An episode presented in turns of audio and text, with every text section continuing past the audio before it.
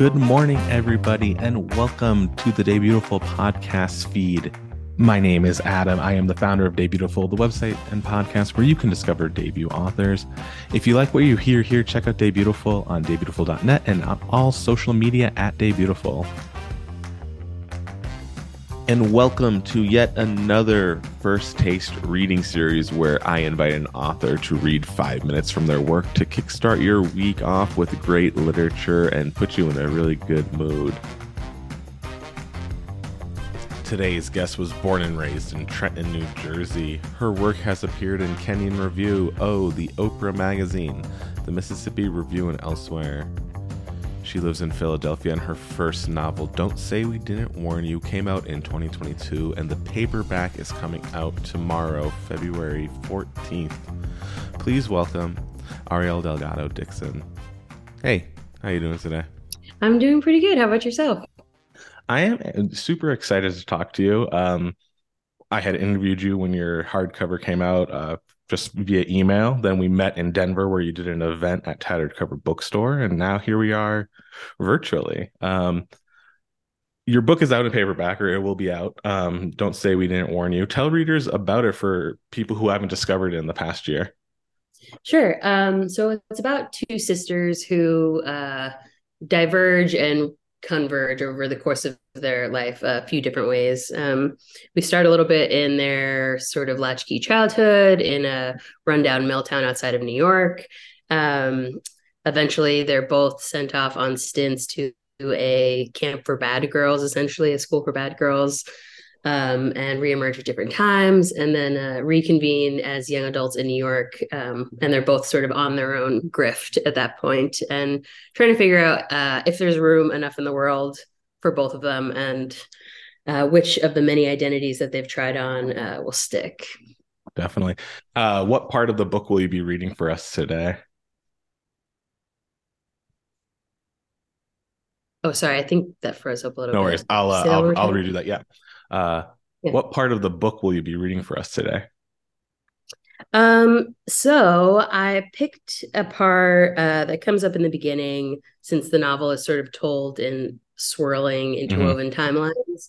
Um, when the narrator, our main character, is sent to this wilderness retreat for the first time. Um, so yeah, that, that's the general idea when she's first taken out to the woods and is wondering where the hell she is and why. Cool. Yeah. Well, take it away. Okay, cool. So, when the juvenile transportation services come for you in the night in a preordained kidnapping, complete with an unmarked van and husky guardsmen you can't outmatch, you have been sold for a promise. It's all there on the brochure. The Veld Center specializes in emotional preparation for the outside world, a structured environment combining therapy, physical rigor, and self interrogation. It's hard to believe any witting adult could fall for a pitch so vaguely aspirational, but when you are desperate, the mere suggestion of hope is enough. After they've got you in the van, they may take you to an airport or a train. Maybe they will drive you through the night to wherever it is you're going. You might end up in the swamps of Florida or the blown up ranges of Appalachian coal country or in the remote wilds of Idaho, Arizona, Kentucky. Wherever you go, you will stay there for at least a month, but probably longer. Alongside other troublemakers, you will learn to set up camp and cook with fire and trek for miles and miles until civilization becomes a feeling you dreamt of once, a flinching muscle memory. If you are sent to Veld, you must begin in exile. They took me to Maine. It was a long drive, eight hours north of Deary, and the sedatives hardly made a dent. I remember lying on my back in the rear seat of an otherwise empty 16 passenger van, looking up through the windows as highway lights glazed by. My mother had floated the idea of Veld a few weeks earlier, but she floated all kinds of ideas that never took. I had been on a downward spiral, that was true. My best friend Zeke had died a few months before. I kept running at the wall full speed, thinking I'd hit it, that the impact and injury would stop me, but I just kept barreling through. Later, I would dub this the supermarket sweep era of my life. An abundance of time was no longer a promise.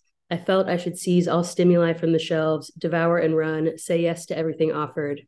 My mother didn't know what else to do with me. We arrived at dawn. Camp was a vision through the trees, boxed in by red pines, their long throats bared on all sides. To see the sky, I had to crane my neck, and the view made me dizzy, like I was inside a tunnel narrowing into darkness instead of opening to light. I thought I'd smell the ocean, but we were nowhere near the coast. I said I needed to sit down. Suddenly, there were new faces hurting me this way and that, ordering me to change my clothes, gather my pack, wolf down a bowl of cold oatmeal, submit to a search so no contraband remained in my possession. I had nothing to surrender. I had been asleep when they took me.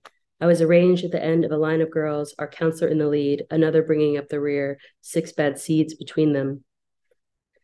They call this banishment a pre enrollment program, wilderness commitment. It's meant to strip away bad habits and reactivate a dormant respect for the natural world's grand hierarchy.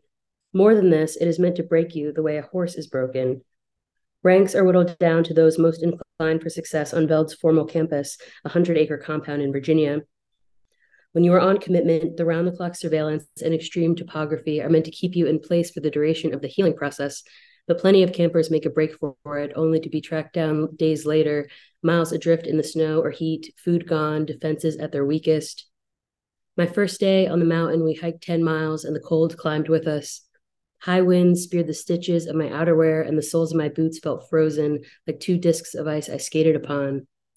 I imagine us girls on the map, our location as the head of a pin in a great mottled expanse the color of camo. Ghosts up here, feathers in the wind, Every breath was a raw wheeze, and just when I thought my heart would fail inside my chest, our pack leader held up his fist at the front of the line and called it a day. Make camp, he commanded. He had named himself Shine. One time only, he showed me how to string up my tarp for shelter and hoist my pack out of reach of wildlife. He told me I'd have to dig a hole to bury my boots in, that I should sleep on top of it so they didn't petrify in a night freeze. Then he handed me a letter from my mother, a veld rite of passage. Before the bad apples are spirited away, parents are told to pour their hearts out, outline grievances, be specific. And because contact with the outside world is prohibited for the first three months of treatment, the letter is both tell all and send off. I stuffed the letter into the pocket of my cargoes. I wanted to keep it there, sealed, potent as long as it remained unread. Thank you so much for reading. Um, I, I, we we have talked a few times now, like over the past year, and and I'm probably going to repeat myself. But one thing I really loved about your book is like the idea of like these siblings, these sisters interacting and and and their dynamics. Um, back when I tried to write fiction in a different lifetime ago, um, and maybe I'll return to it. I was obsessed with like siblings because I have a sister who mm-hmm. is like four years older than me. We were close as children, fell apart, then we're roommates in our twenties. Um, why write about siblings? What interests you about siblings? It's funny. I have an older sister who's also four years older. Um, and uh, because this book has some darker themes and sort mm-hmm. of like a psychopathic younger sibling, it is not based on real yeah. life. But I do think the dynamics between two siblings who spent a lot of time alone together when they're growing up, they just develop their own rules and um, ways of being and uh, boundaries that can be kind of weird and uh, self-contained. But generally i like uh, the idea of writing about siblings because um, the dna makeup is like it's it's all coming from the same pool in most cases of mother and father uh, mm-hmm. but the result is just yeah. you just can't know how they're going to come out so differently. Um, and i just think that's an interesting idea that you could share so much of uh, both the nature and the nurture side of life, but just have wildly different expressions of that. Um, and it makes me wonder what is sort of like hidden and embedded and waiting to be activated uh, in your interior that maybe has become activated in a sibling and not you. Mm-hmm. Did the sibling dynamic come first for uh, this book, or was it the idea of like the wilderness and like the the dark storyline of it all. Yeah. For me, um, and this is not usually the case, I would say, with writing. I feel like usually it starts off with a character. But in this case, um, I knew I wanted to write about like the troubled teen industry and these wilderness expedition uh, expeditions in um, schools where really troubled, often privileged uh, young people are sent um, because I I grew up with someone uh, who had gone to like three or four of these different things over the course of her teenage years. Um, and she's is she's a totally vibrant person, like super funny, um, tough. Now she has a bunch of weird survival skills, but she also has just really crazy stories from these places that bring together troubled people that otherwise might not have met. Um, and also, there's just like a lot of uh, drama and uh, abuses of power in these places. Um, and they're, they're just their own strange little kingdoms, uh, for better or worse. So I knew I wanted to write about that. And that led to what sort of person ends up at a place like that? What leads leads them to that point and what did they do after um, so that that started first and uh, siblings came came kind of second i think as a way to explore that idea of nature versus nurture which mm-hmm. which also intersects with that sort of uh, morality question if you want yeah yeah definitely i want to shift away about the book and just usually I talk to authors before their debut books out. There's a lot of nerves, a lot of whatever. Um, and now your paperback's coming out, so it's like a full cycle. Like you did the press for the for the book, and now you're kind of doing it again. Does that nerve go away? I, I, I like I just want people who haven't released their book to be like, what's my life in a year gonna look like? Like, yeah, just talk about like your debut year, I guess, a little bit. Yeah. Um I feel very different from how I felt when it first came out. There were just like so many unknowns, and I, I didn't have like a storied, you know, publishing um, history before the novel came out. I had some short stories and stuff like that, but it was just very, very new and overwhelming. And I felt like a lot of um, uh like you get wrapped up in the psychology of it like how's it doing like how's it doing compared to somebody else and i think somewhere maybe like six or seven months out from it coming out, I finally felt like I was moving away from it mentally and becoming more excited about other projects and just sort of letting it go to be what it's going to be. Um, my agent told me once that uh, even some of you know like her her bigger writers and stuff when they go into a bookstore and they see their work they wish they had a pencil so they could just do some light editing. So i feel like um you it's hard to tear your mind away to think about all the things you wish you had did differently or whatever but i think finally letting it be its own thing um, has been good.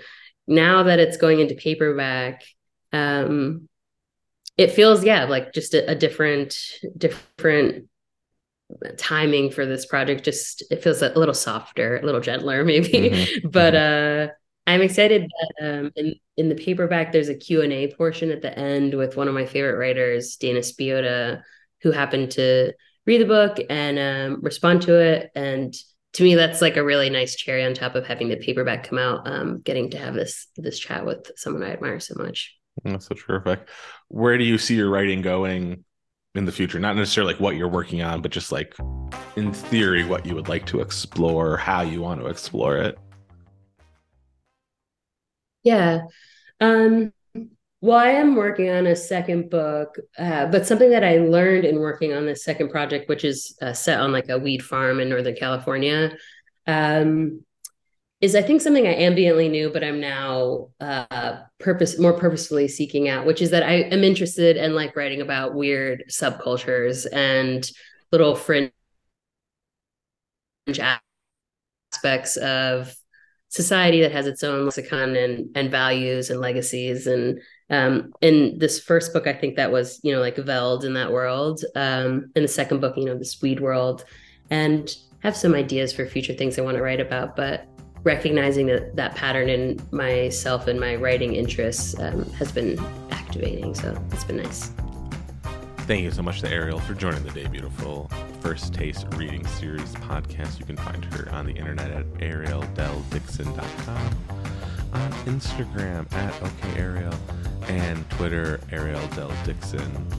You can always find Debutiful at debutiful.net and on all social media at Debutiful.